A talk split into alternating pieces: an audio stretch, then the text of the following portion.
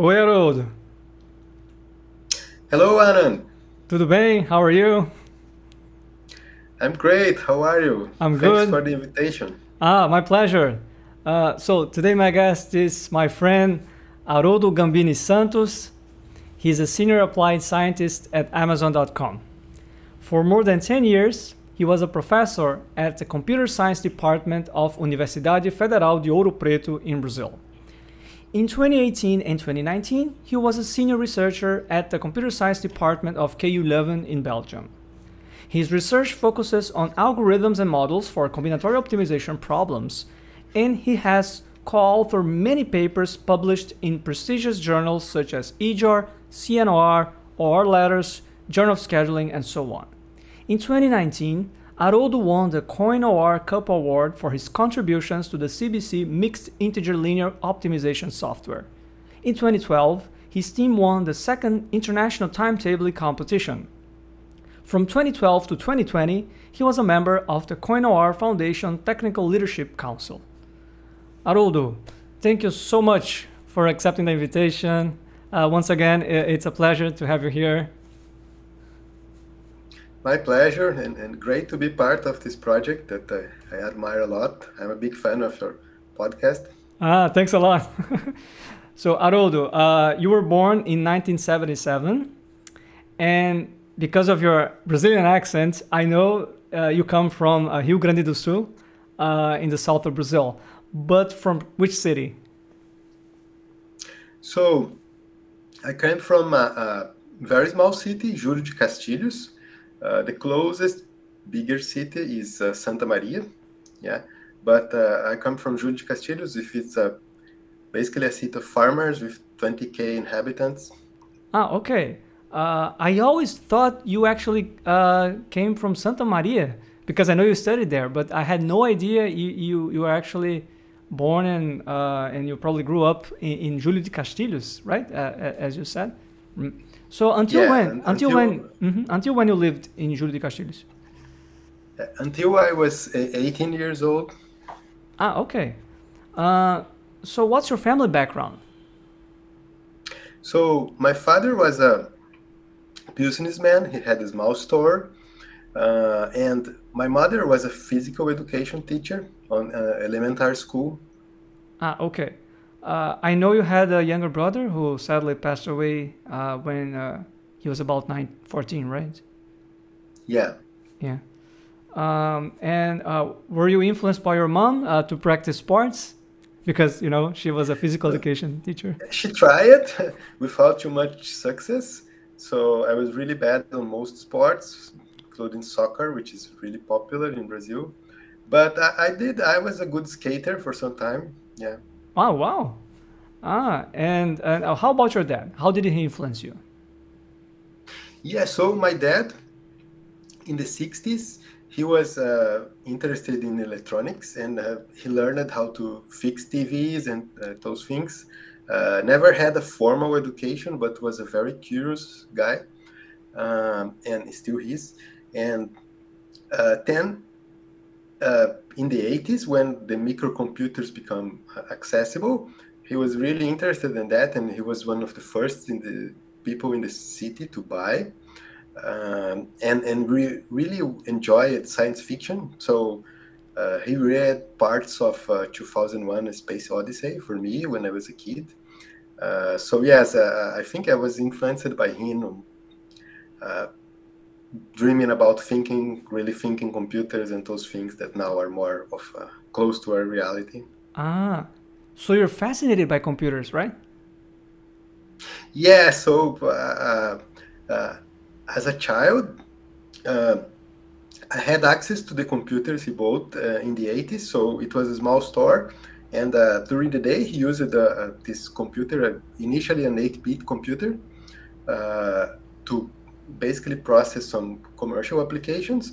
But after the store was closed, I could, I could start uh, playing with the computer, some simple games. And there was the basic programming language that uh, at the time we had access to some magazines on uh, programming and microcomputers and then I became interested and uh, I wrote some small programs in BASIC back then.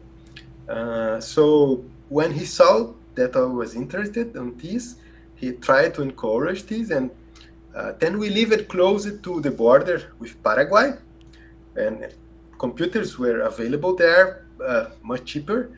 So he smuggled a, a personal computer, an XT PC, an IBM PC XT computer for me in the 80s, and uh, it was not exactly the computer that I wanted because uh, it was a good computer for commercial applications, but at that time I was more interested into games. So there were another 8-bit computers with more games in Brazil, like uh, MSX, which I recently bought one from uh, the Brazilian eBay equivalent. Wow. so I have one today. Yep. Yeah, so you really like vintage computers then? Yeah, yeah. Mm. Right now I had and uh, I have to control myself to not buy more because some of them occupy a lot of space. Yeah. right. Uh, you mentioned that you coded in BASIC. Uh, how about other languages like Pascal and C?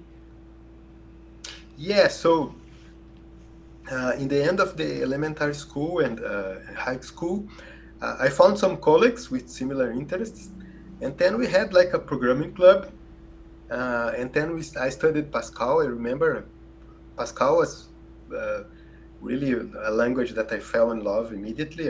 the code is very clear, and uh, I wrote a lot of code in Pascal back then, and yeah, some of my my colleagues at the time they were really really good. They one of them wrote a graphical version of uh, the War game. Wow. Uh, back then, so yeah, that there was no internet at the time, but I believe that uh, some of those games will will be appreciated today. Yeah, absolutely. Uh, so you have a degree in information systems, right? Uh, and why not computer science? Yeah, so that is interesting. So uh, when I finished high school, uh, it was uh, I was really not very prepared to go to university because that was basically not the subject that I talked with my colleagues. I had other interests at the time, and so the end result was that uh, I was not admitted in the best university in the region, which is uh, the most prestigious, which is uh, Federal de Santa Maria. Uh, then there was this course opening on uh, a smaller university in the region. Now it's a bigger one, but at the time, is it a private one? Started. Yeah, private one. Mm-hmm.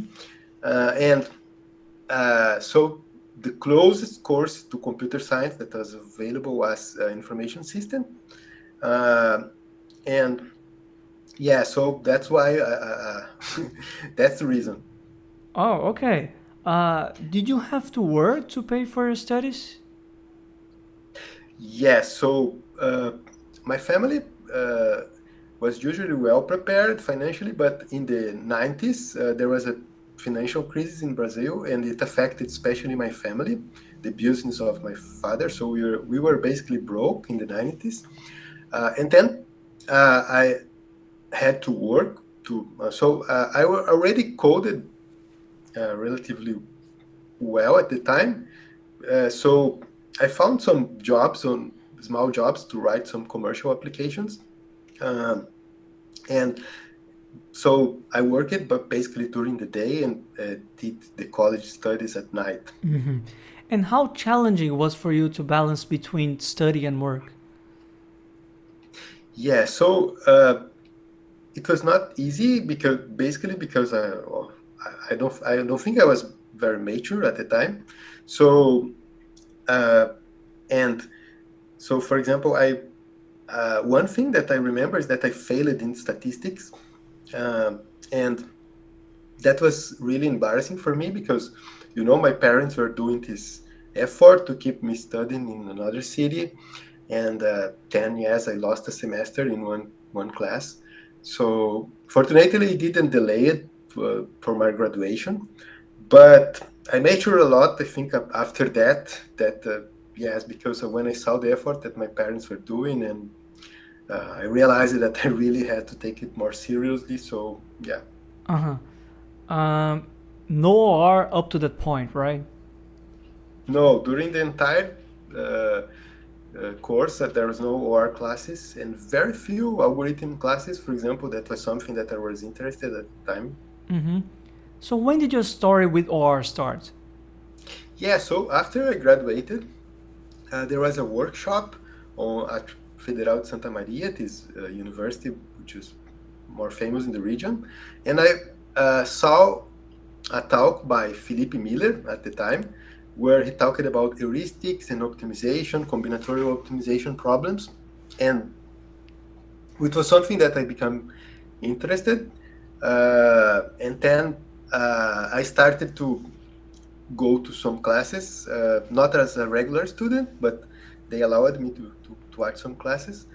Uh, and then was the time that I knew, for example, one person you know, Olinto. Uh-huh. Uh, he was also, uh, because at this time I had a job and uh, I was really relatively well employed at the time for a single person. Um, and but I was interested in study more, especially computer science, as I mentioned. So I started to enroll in those courses at uh, this university. And uh, then I met Olinto, which was also employed at the time. He finished, had finished his master at the time, but he was very curious. And uh, so sometimes we were uh, the students that participate the most in the classes, even though we were not even enrolled sometimes, mm-hmm. officially enrolled. Uh, and so it was a very good experience. We, uh, I studied uh, optimization, so we had some courses on linear programming and heuristics, uh, mm, and also distributed programming. Yeah, yeah, it was a, a good time. Very nice. You actually enrolled uh, yourself in a production engineering uh, program, right? It's, which is equivalent to industrial yeah. engineering, but in Brazil we refer to as production engineering. And, yeah. and Olinto has been very influential on you, right? Yes. So at that time, there were many students also for computer science which were enrolled in the, the those optimization courses, uh, and then it was interesting to me to see different approaches for solving problems. So, for example, some people they really invested a lot of time on architecture and of design, uh, and other people like Olinto, for example, he was really interested in getting results quickly. Uh, so, writing prototypes, and for example, he used MATLAB for scripts, uh, and he also uses used uh, mathematical programming language like AMPL. Uh, and then uh, for me, it was really uh, very inspirational to see how important it is uh, in optimization to do experiments and to guide your research based on results of this experience instead of stay a long time planning which method to use for example uh, the applied aspect uh, became uh, became very important to me after that i think very nice Olinto is such a nice guy. He's also very supportive, uh, and and he enjoys the subject of podcast too. So, uh, yeah, very nice. Yeah, uh, you also met uh, another friend of ours in common, Luciana Buriol, who's now at Amazon, and yeah. she was a subject to guest too. Yeah, I have a list of Amazonians, which I su- would suggest to you as guests also. yeah, yeah, right. Uh, so, uh, tell me about your master's research project. Yeah, so at that time, uh, as I mentioned, I did some courses on parallel and distributed programming. So I basically wrote a, an architecture and some examples for heuristics, distributed optimization heuristics, uh, and parallel heuristics. So, yeah. Did you call it MPI? we did some we did study uh, MPI at that time, but in the end I used uh, Java and RMI, remote method invocation. Mm-hmm. Uh, you also worked on parallel machine scheduling at the time, right? Yes, yes, we, we tested some uh, heuristics. I think that GRASP and local search based heuristics for this problem. Mm-hmm. But that was not uh, part of your master's dissertation. No, that, that was an interesting thing. So, as I mentioned, I stayed one year watching some classes. Then I enrolled in the master program, uh, stayed two years. And after I finished it, I still did some research. This research in parallel machine schedule was uh, I made after finishing my master, for example. Mm-hmm. Uh, in, in other words, it was I, I was slow to start my PhD. I stayed I stayed like four years. wow, four years. Yep. Yeah. Okay.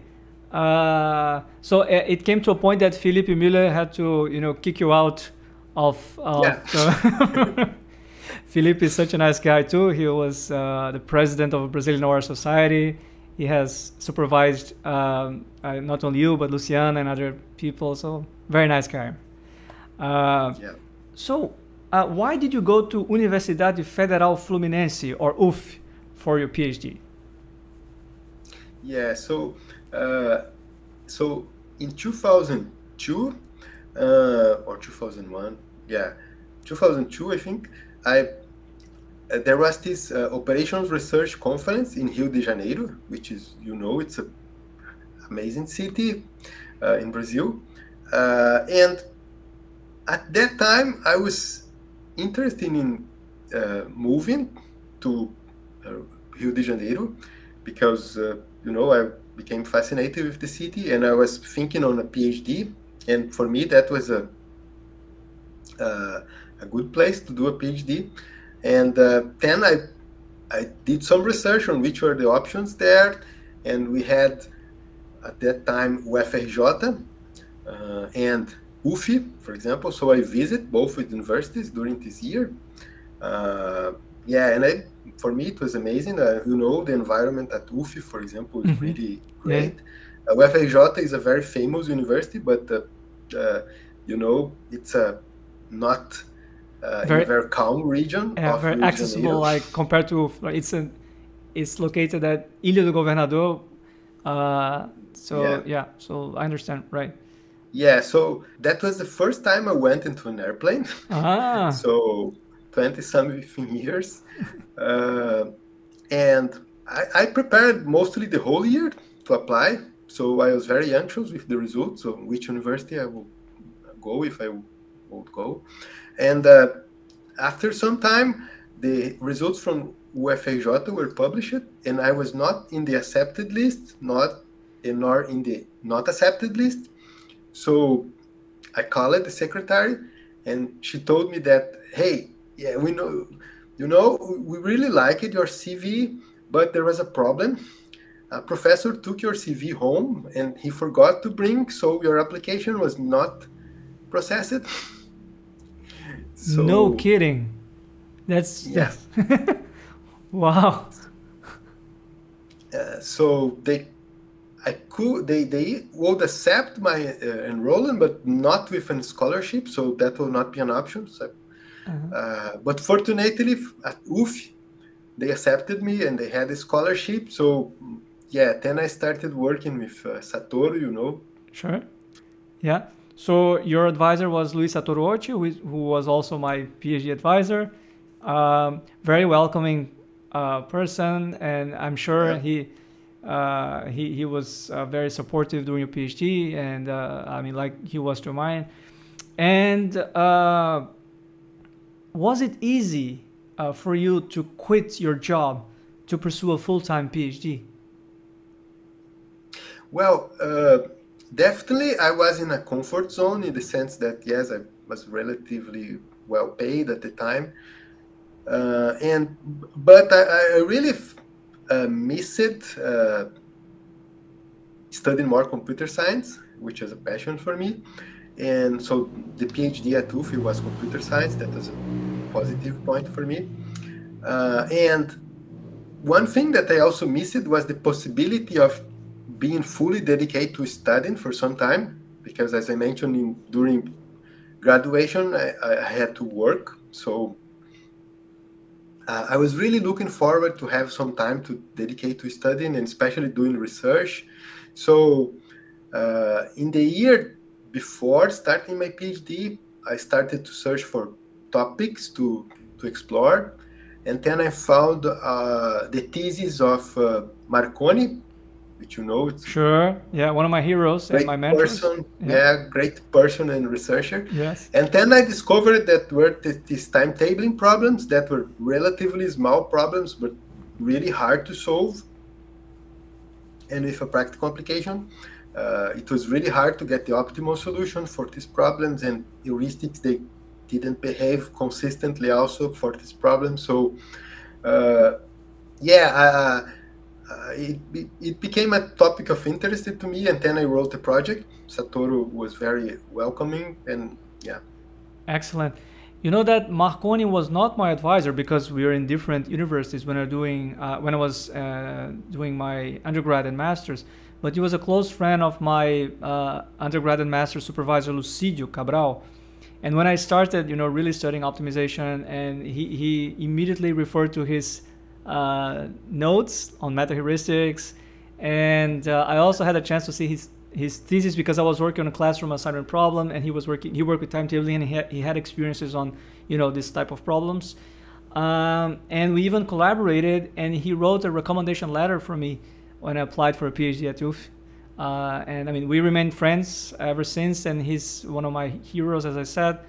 Uh, uh, such a lovely person, and I mean, uh, he he did a lot to our Brazilian community, right, or the our community. Yeah. Yeah, and I mean, has been very influential uh, uh, guy, and I mean, he deserved every you know credit uh, uh for for everything he had done right for us. Um, so uh, you worked uh, with timetabling problems in your PhD, as you said. but what were the main methodological contributions from your thesis? Yeah, so in my thesis, uh, uh, so in the first half, uh, I would say, of my thesis, I focus on heuristics, and then uh, we explored some meta heuristics. We, we tried uh, to use data mining for some to finding patterns to improve uh, population-based heuristics. that didn't work it very well at the time. Then we explored some variations of tabu search using different strategies for long-term memory and this worked quite well. Uh, for, for this first part, one thing that uh, I, I, believe that uh, I learned at the time and I tried to make it clear in the text was the impact that uh, implementation has in the, the performance of the, the method. So uh, many times when people describe, especially heuristics and meta heuristics, they describe in a very high level. So depending on the implementation that you have, the performance may be completely different depending on the data structures you use. So uh, in my thesis, I tried to uh, discuss these things also, uh, which is the impact of different data structures for implementing and yeah. Uh, and on the second half of my thesis, uh, uh, I focus on exacted methods. Then that was the time that I knew Eduardo Uchoa, that you also worked with. Yeah, he was my co-advisor, like you. yeah. Yeah, we have very similar paths, but in different times. yeah, and you came from the south, and I came from the northeast region, and uh, we both studied in the same place, and with a lot of people in common. That's that's just fascinating. yeah. So, what what was your impression of working with Eduardo Uchoa? Yeah. So, uh, talking about that, as you know. Uh, when I started to work with Eduardo Uchoa, he was uh, not a long time as a professor. He was most basically starting at UFF, I think. Mm-hmm. So he didn't have too many students at the time, uh, which for me was good because then I could have his attention. And he was extremely uh, optimistic about uh, the capabilities of integer programming and, and so this of us solving exactly hard problems using integer programming. So that was really uh, motivating for me to work as a, as a student. But also, since I was really obsessed in solving these problems, sometimes I had to remember. Hey, can can we stop to take to drink some water, to drink some coffee?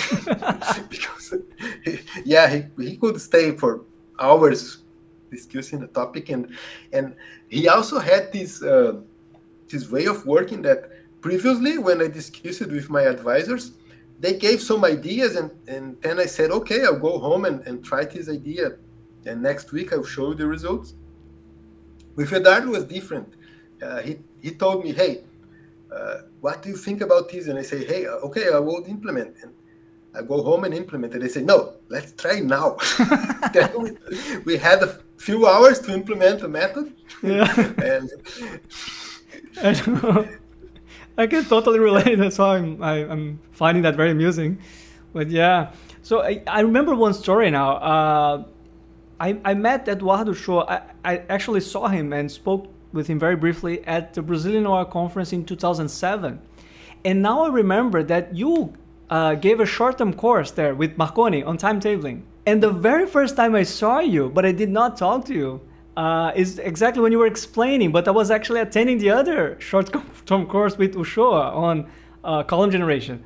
Uh, but then I saw you there, and it was. Uh, I think you still had the little bit of hair uh, remaining at that time. yeah, ten years. Yeah, more than ten years ago. Yeah. Yeah. yeah, that's that's very interesting. So you see, I think we we cross paths and uh, uh, in our lives in in a very uh, interesting way. Uh, uh, but uh, Haroldo, when you were about to finish your PhD, you got some devastating news regarding your brother, right? Yeah. So when I was in the uh, last year of my PhD, uh, I received the news that my, my brother, which was uh, really close to me, uh, had a aggressive brain cancer, and uh, then yes, we I know that we didn't have too much time together, so uh, I immediately left Rio de Janeiro and went back to my city, and at this time. I really thankful because uh, both Satoru and Eduardo were they were really supportive for me. Then I could spend I spent like six months in the hospital with him in the last months of uh, his life. It was a of course a very difficult time, but uh, after that uh, I was able to to return and uh, then yes we could continue the research, and it was good to be back. Uh, in, in some way, I think it helped me healing because, you know, uh, working with those problems that we have a chance to solve, that uh, it was really good for me, motivational at the time. And uh, then we still tried uh, many ideas. At that time, I was working more with uh, Eduardo because we were focused on the exact methods part of my thesis. Um, yes, then we, we managed to get some really good results with uh, column and cut generation. Mm-hmm.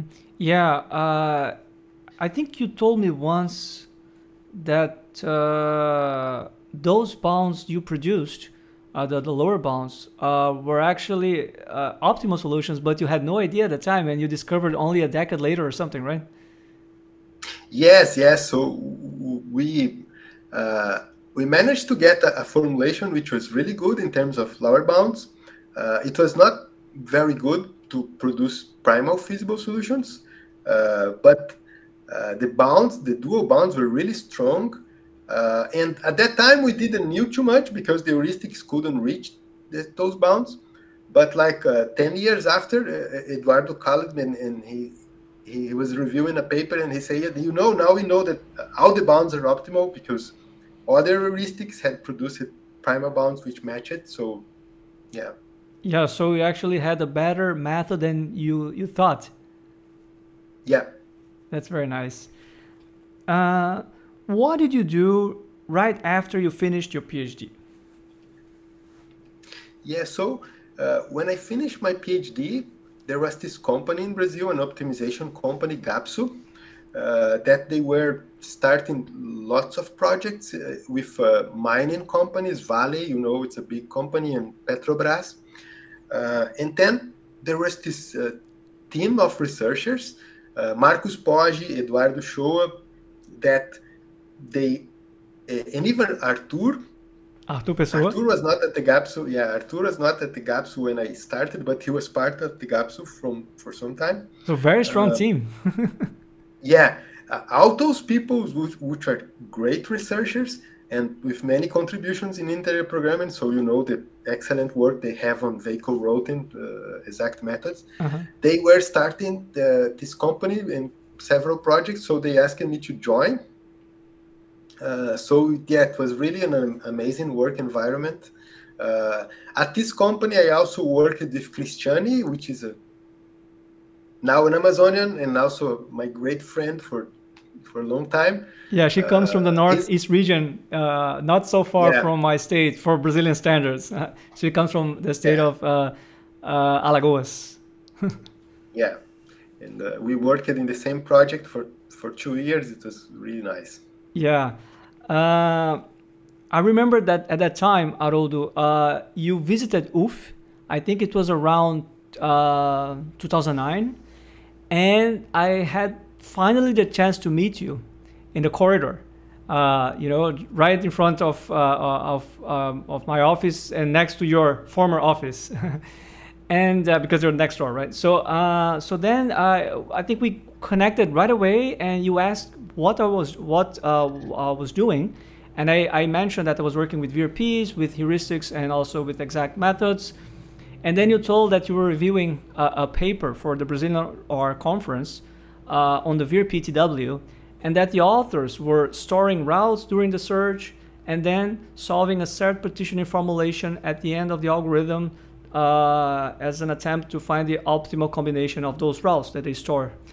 Um, of course, that was not uh, an original idea uh, at the time. It was published during the 90s. Uh, but I was very inspired by that. And I immediately after our conversation, I think literally on the same day or on the very next day, I started coding. And I- got fantastic results uh, right away uh, uh, uh, um, once I have implemented that. And I'm, I'm very grateful to you in, for that conversation because it, it had a tremendous impact on, on my uh, research. So thank you very much. Oh, nice. That, good to, to hear that. Yeah, I know that at that time I knew that you were a UFI because of Marcone. He, he told me also that you were working with timetabling. Yeah. Yeah, in the we work with class assignment problem, which is somewhat similar. We, we worked that before I started working on routing, but yeah, and also um, I remember you you told you were uh, working on uh, uh, the CBC and you were starting to collaborate with COIN-OR. We're going to talk about that later, but I, I remember you also told me something about that. You were very enthusiastic about that. You're telling me, oh, the CLP is a very good uh, linear programming solver, and uh, and that was nice. Um, so the period at GAPSO did not last long, uh, and you returned to academia, uh, more specifically to the Universidade Federal de Ouro Preto. What, was there any particular reason behind that decision? Yeah, so in 2008, uh, I went to the Patat conference, uh, which is a timetabling conference, and it was in Montreal at the time. Uh, and I, I realized that I was missing this environment because uh, for the previous two years, I was working on the, some industry problem. Uh, then, yeah, we were discussing solutions with a small group, uh, and then I went back to conference and I realized that I was missing the academic environment uh, at that time. Uh, at that time, I, I, was also, as someone who came from the countryside, living in a small city, I, was a bit uh, tired of living in Rio. so I heard that there was a position for professor in Ouro Preto, which you know it's a small city also. Uh, with many nice people there that I already heard of. For example, Marcone uh, and uh, Tulio was someone that I heard also that was from there. Uh, so yes, I, I, applied for professor in, in Ouro Preto and then went to back went back to academia. Yeah, very nice. Ouro Preto is a fantastic historical city uh, in Brazil with a lot of slopes. I had the chance to visit the town uh, when you invited me to be part of the examination committee of Janiele for her master's work. Uh, and during that visit, I got the news that my PhD thesis received the Honorable Mention Award uh, from the Brazilian Ministry of Education. And you were the one who gave me the news when you were at a restaurant. Uh, so there you were again in an important mon- moment of my life. You, I, I, remember clearly. You said, "Hey, congratulations!" And I was kind of lost for a while because I was not expecting that at all. Uh, and then again, you were there. you were you were starting to become famous then so I, I i glad i heard the news first uh, that was that was nice yeah uh, you were involved in the team that won the timetabling competition at patat in in 2012 correct? Yeah so uh, during my thesis i worked with timetabling uh, uh, and i had some confidence that my, my algorithms were good but you know for timetabling back then was not uh, they didn't have a well-established set of instances test instance. One reason was that different researchers from different countries. They tried different models with different particularities for each country different sets of constraints. Uh, the end result was that it was difficult to compare algorithms because they considered many variants of the problem. Uh, and then uh, in 2010, 2011, it started an effort to standardize this, those problems. So they created a language, which is XH STT, I think, uh, which is a XML basic basic language to express timetabling problems. And it, this language is relatively easy to express problems from different countries with different set of constraints. So uh, I was interested in testing my, my heuristics on, on, on this uh, more general problem, uh, not a so specific problem. So we, we formed a team in Ouro Preto. Uh, it was uh, included Marcone, Mar including Tulio, including George and Samuel, which are two brilliant students that I had. Uh, and then we tested many ideas and uh, we get some really good results. Yeah, we, and then uh, the prize was in uh, the, uh, we accepted the prize in Norway, the the, the, the Patat 2012 in Oslo. Uh, that was when I met also a great person, you know, also is Greet Vanden Berghe, which is part of the Subject to series yeah. also. Yeah, she's she's fantastic. I like her very much. Uh, and if I'm not mistaken, you also worked on nurse rostering. I'm saying that because she she's an expert on the topic. Yeah. So when you heard that uh, uh, at the Patat conference, and we watched some presentations on nurse rostering, and they they did had a competition also in nurse rostering. Uh, I, I remember sometime, but this competition we didn't participate. But after the competition, we started to test some uh, integer programming based methods for for uh, nurse rostering, and we got some really good results and at this time, uh, I was also experimenting using the COIN-OR MIP solver for this problem. Uh, we tried commercial solvers and we tried the COIN-OR MIP solver. And then uh, it was really uh, interesting for me how deeper we could go doing research with open source solvers. Because uh, with commercial solvers, uh, you know, if the performance is great, it's it can be hard to explain why the solver performed well because they do these automatic reformulations, pre-processing, and uh, the different heuristics. Of course, you can tune the parameters, but you never know exactly what happened inside the solver. Uh, and with open source solvers, you can really inspect step by step what is being done with your problem, which are the exact cuts that are being added, how the problem is being reformulated. So yeah, I, I became a, a. I was already interested in open source, but at this point, I became really a, uh, an enthusiast mm-hmm. and a fan of uh, open source for uh, operations research software. Yeah, yeah. Uh, you know that your code to uh, compute the CPU times on Linux uh, passed from generation to generation at UFF, and I, I, I had access to that nice. code. Small library of functions. Yeah. the it was called utils right? Yeah, that, that yeah. So, uh, you you made significant contributions to the COIN-OR project, uh, most notably on CBC. Could you highlight the most relevant uh, contributions? Yeah, so uh, I started with some small code, uh, first to compute the MIP start, for example, if you uh, because I use it that a lot. Uh, so we generate solutions heuristically, and sometimes you want to start a, uh, provide this solution for the MIP solver so that he can continue. And you usually you don't have all the variables that the MIP solver needs, but MIP solver can compute those remaining variables. So I added the code for that. And at the same time, uh, one thing that uh, after my PhD, I, I, I, was really interested in, in, in continue studying was uh, combinatorial cuts for uh, timetabling and related problems because uh, I tested many types of cuts at the time, and you know those rounding cuts they are can be problematic sometimes. There are inaccuracies, and combinatorial cuts are harder to find, but when you find, they work incredibly well. So uh, I started, uh, I think in in 2009 to, to do some research on improving the clique cuts and improving odd wheels and odd cycle cuts for uh, problems with binary variables in general.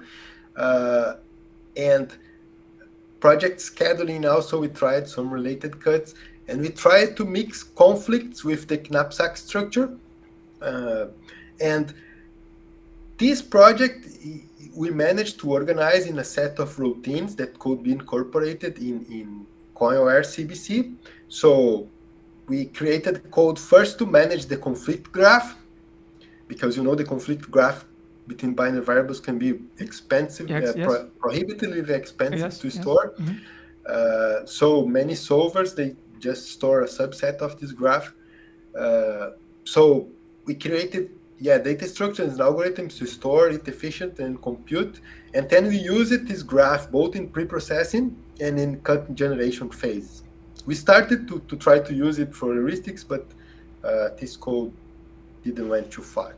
But so uh, this was a, a, project that I worked with for a long time, and I was happy to have also collaborators who had the patience to work with me for a long time. so, for example, uh, I, I was happy to meet in 2009 uh, a student that was just starting uh, computer science course, uh, Samuel. Uh, I think you know him. Yeah, probably. Yeah, yeah. But he's a very talented guy. Yeah, yeah. And uh, then uh, he he did. Uh, he I was his advisor for to graduate, then in the master, and then in the PhD, and we basically continued the same type of work. And after his PhD, with the, his contributions, we measured the performance of CBC, and even considering the very general set of instances of MIPLib that you know, MIPLib has lots of uh, uh, instances where the structure is uh, more general integers, not not necessarily only binary variables. So not easy to find too many combinatorial cuts. But even on the general MIPLib instance, we could get an average speedup of 20% for CBC. Uh, and of course, for instance, with many binary variables, sometimes the speed up is huge, like from problems which could take days to solve can be solved in seconds if the, the conflict graph is dense enough. So yeah, that was a, a work that I was really proud.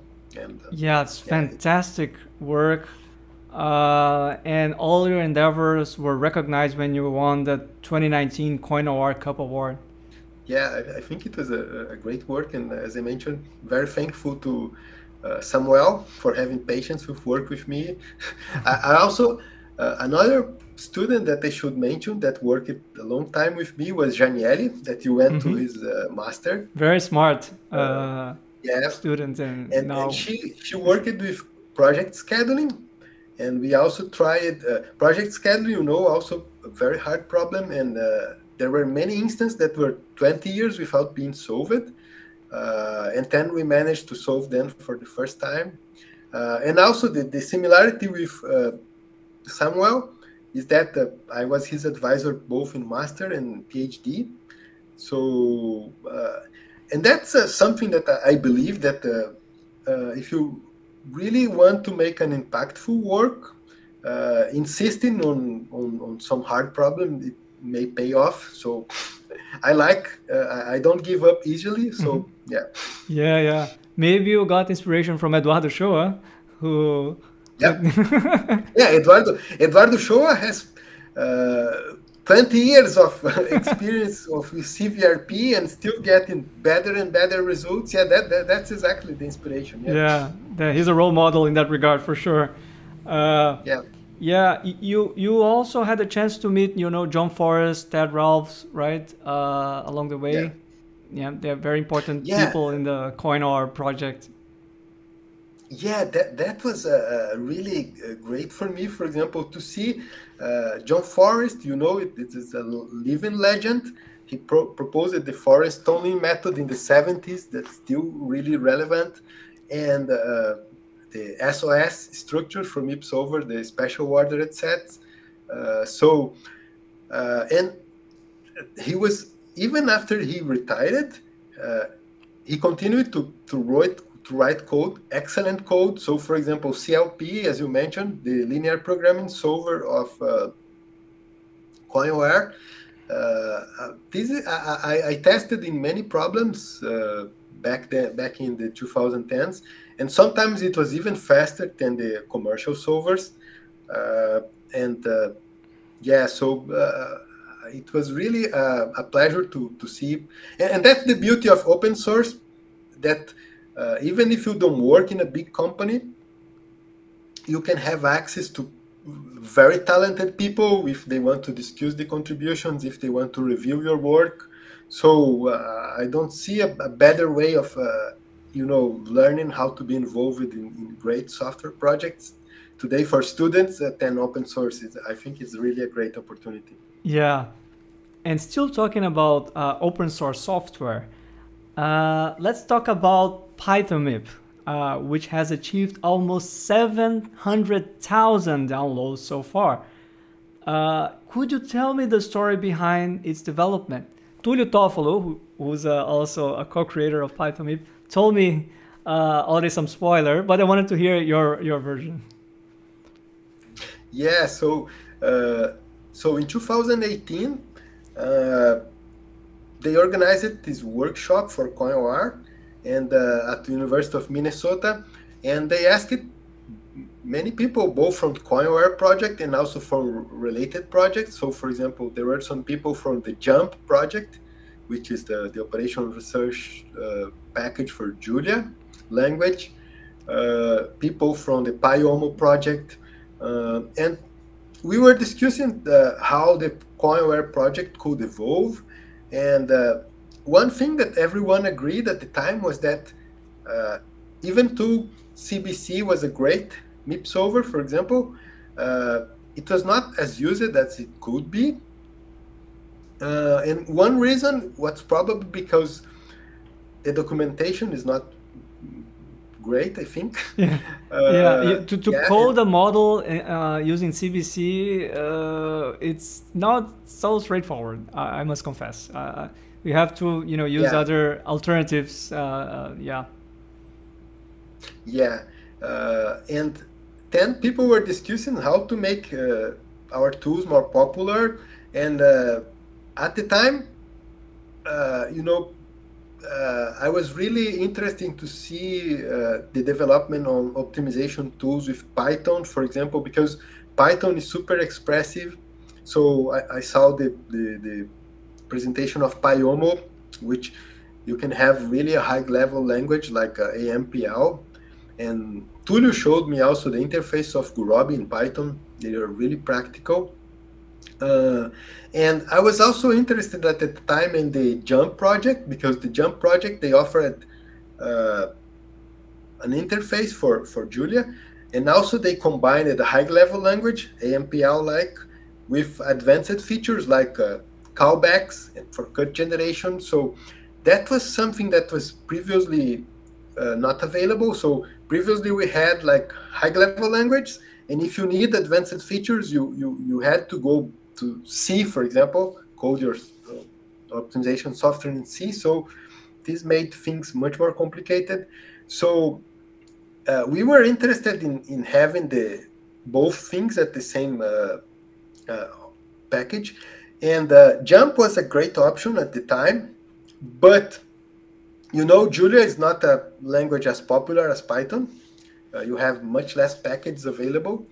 Uh, and uh, personally, I find Python Python code more beautiful. So uh, I learned at the time also that there were different ways of communicating Python with uh, C code. So there was a library CFFI where you could easily call C code uh, even without recompiling the C code, just call the DLL, the dynamic library.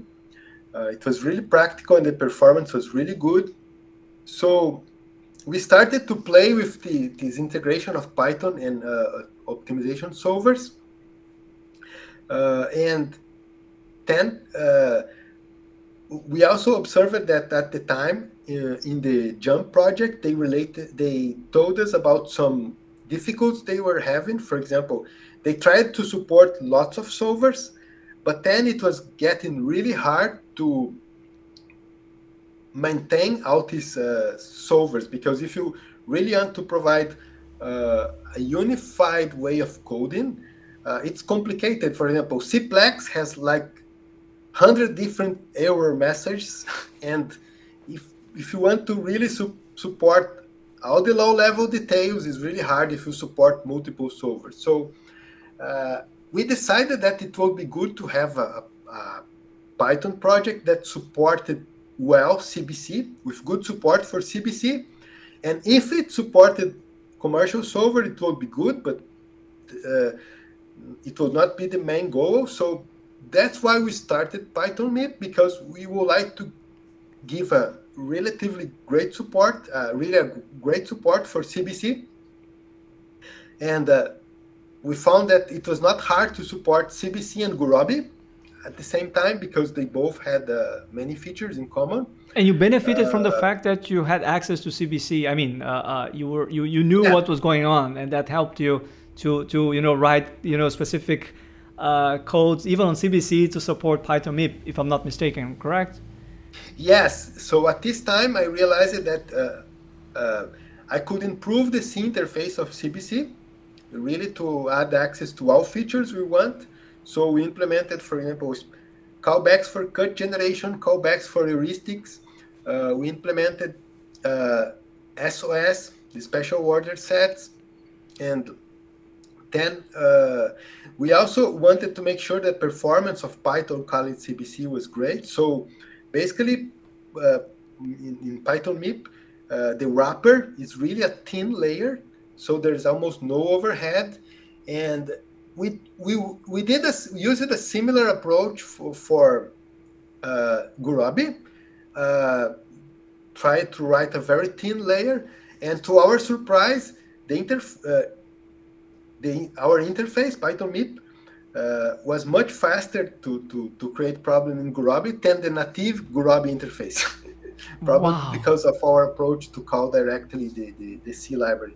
Absolutely fantastic. Uh, what's the difference between Python MIP and other modeling tools like Pulp, Pyomo, or SciPy? Mm-hmm. Yeah, so Pulp, for example, uh, they have a really a great high-level language, but they don't offer features like callbacks. For example, you cannot interact with the solver during the solution process. Uh, and they basically feed the solver and then get the results. Uh, so the, they have the advantage, of course, that then you can support much more solvers because you don't need to know too much about the details on how it's being solved. Uh, so that was a difference that the, that we tried by design. We restrict ourselves to two solvers, and then we try to make available all possible features that we could for those two solvers. And also be sure that the performance for these two solvers will be, be great. Did you expect to get so many downloads? No, and uh, it was really uh, encouraging for me the downloads, and I, I received messages like, for example, the first message I received was a, a guy from Australia, and he told me, "Hey, we are using our tool here to organize for the Red Cross the donation of blood across Australia." Wow. Uh, so I was really happy to see that uh, they were using for very different purpose, for very different applications. So it was really rewarding. Yeah. And then in 2018 and 2019, you know, I was doing the postdoc at Belgium. Uh, so I was not teaching uh, at the time, so I had more time for coding.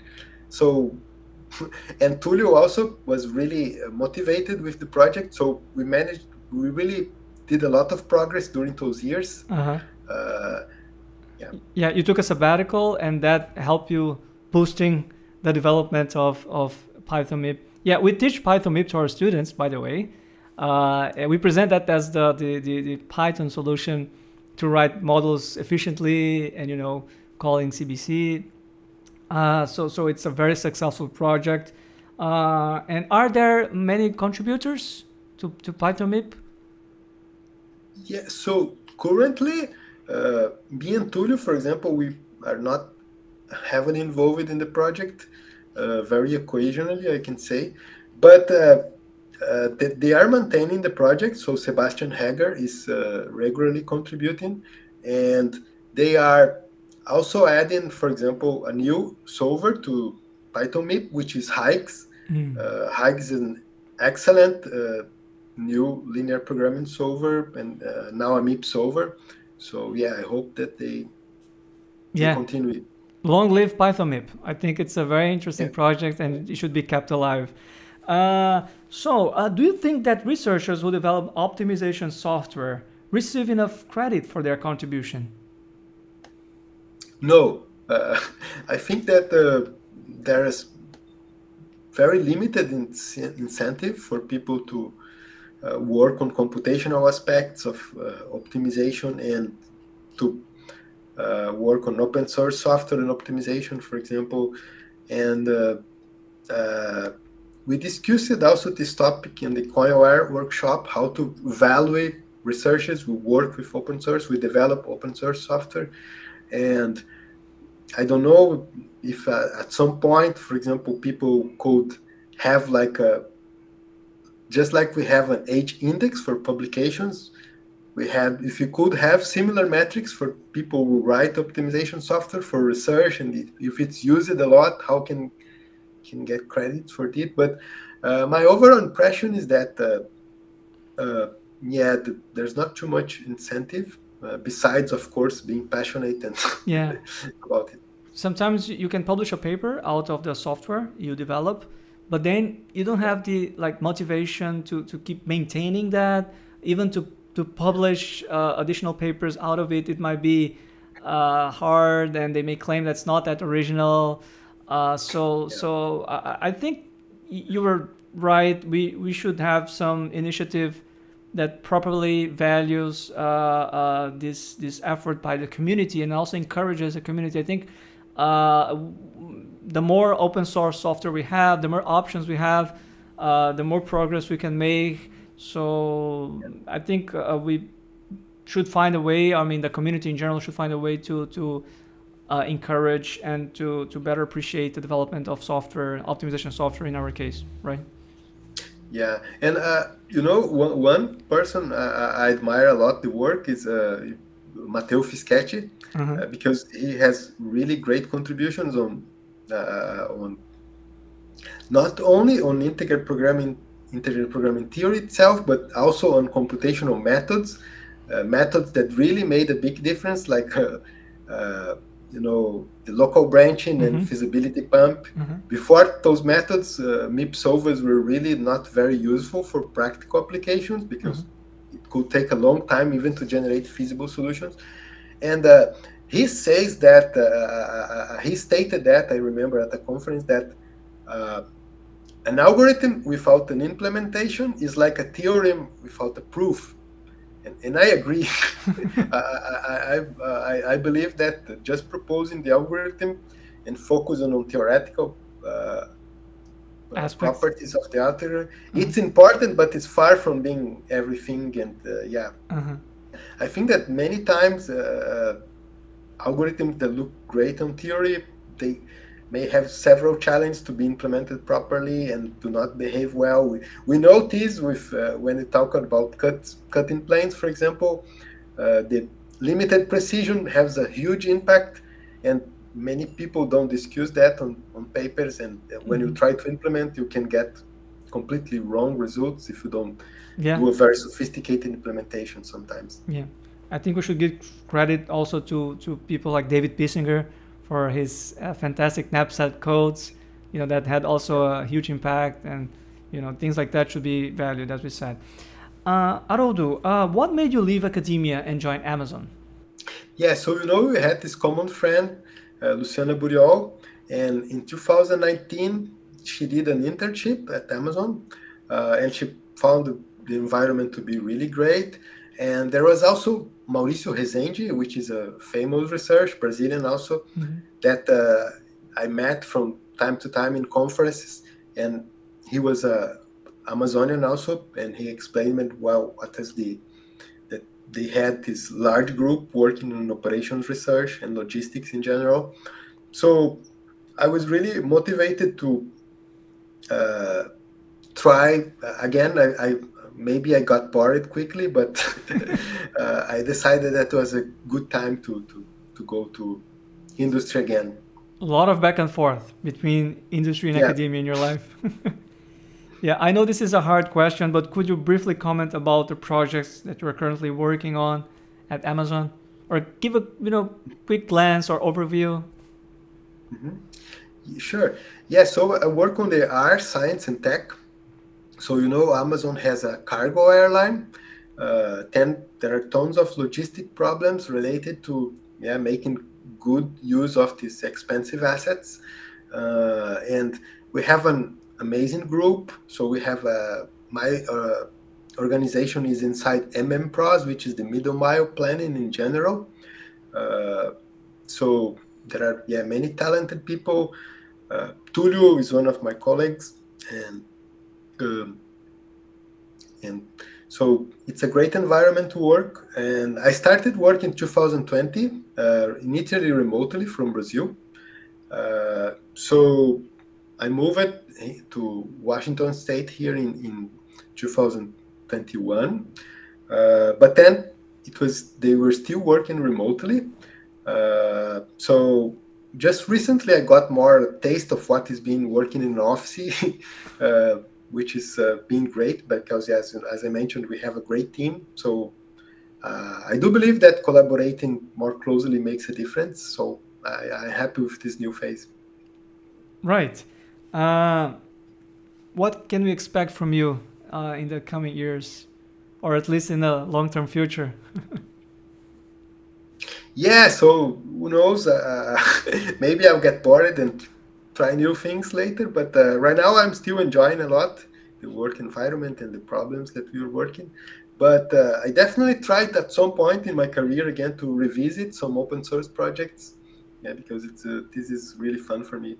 Yeah, and how would you motivate people to come and uh, work uh, on open source software? I mean, uh, is is there a, a way that you think it might be efficient to you know give a, a, a you know an encouragement to the community to to make more uh, contributions and more fre- frequently to those projects?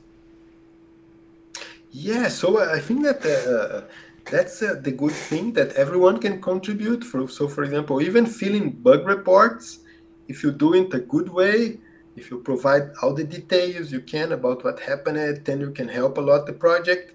And uh, as you, for example, as you provide feedback, uh, you interact with great people. As I mentioned, I work. At, I have the pleasure of working uh, with John Forrest on the COIN-OR project, uh, and I learned a lot with this.